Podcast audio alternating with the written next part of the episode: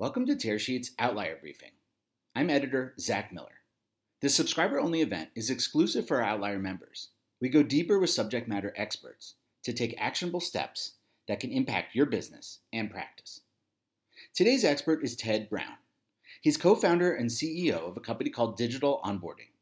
He's been in fintech for his entire career, and his first company, Andera, built the first way to open up a bank account online. Now, his firm Digital Onboarding makes sure those people who opened up accounts become engaged, profitable relationships. During this outlier briefing, we discuss why attrition rates of new customers are so stubbornly high in banking, what typical onboarding experiences are like at banks and credit unions, and why they fail, what top FIs are doing to improve onboarding rates, and how onboarding is evolving and the role of technology to create engaged clients.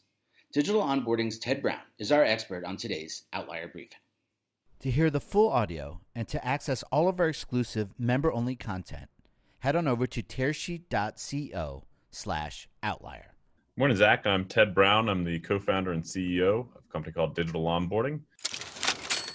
Um, with large, large national brands, the ones you've all heard of, uh, we know that if uh, someone opens up a checking account in an area out of footprint, meaning mm-hmm.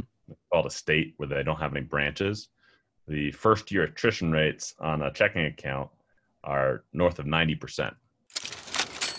But inertia is key. Um, you know, you can make the simplest account opening process in the world, which is a smart idea. You know, someday you'll be able to look at your phone, it'll face ID you, do ID, the verification process, and your account will be opened. But uh, it still takes time, effort, thought to follow up with things like direct deposits and all those other steps, downloading the app, giving it a shot. Um, inertia is the key one that you can solve for through simplifying the process and having a, uh, a smart engagement follow up to it. It's a packet of brochures and a prayer. Uh, I love that. That's gonna be the title of this episode: "Packet of brochures and a prayer." Yeah, you know, about 45% of banks and credit unions have no structured follow up process at all wow. after a bank account is open. So I'm not exactly sure who popularized this, but this whole two by two by two, have you heard of that? No. Explain to us what that is. There's this whole, uh, someone had to have invented or popularized this, you know, probably 30 years ago or a long time ago, where you you know send two letters you call someone two two days mm. after two days two weeks two months to kind of check in. But it's all very manual. It's based off phone calls and print.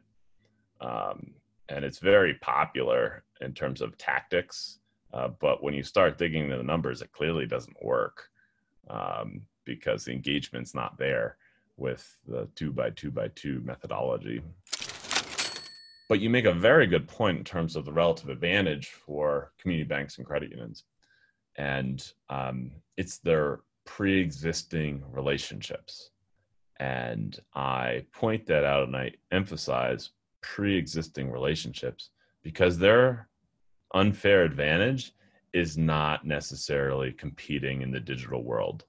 And I know that's somewhat controversial to say, but um, you know, and everyone, of course, it's logical to want to build a digital brand, bank or a digital brand and things like that.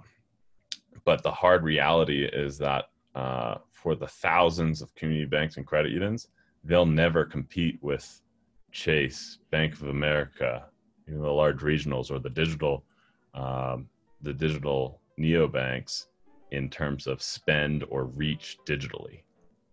So it's a very tempting thing to do, but that's not the unfair advantage for community banks. To hear the full audio the and to access all of our exclusive member-only content, head on over to tearsheet.co slash outlier.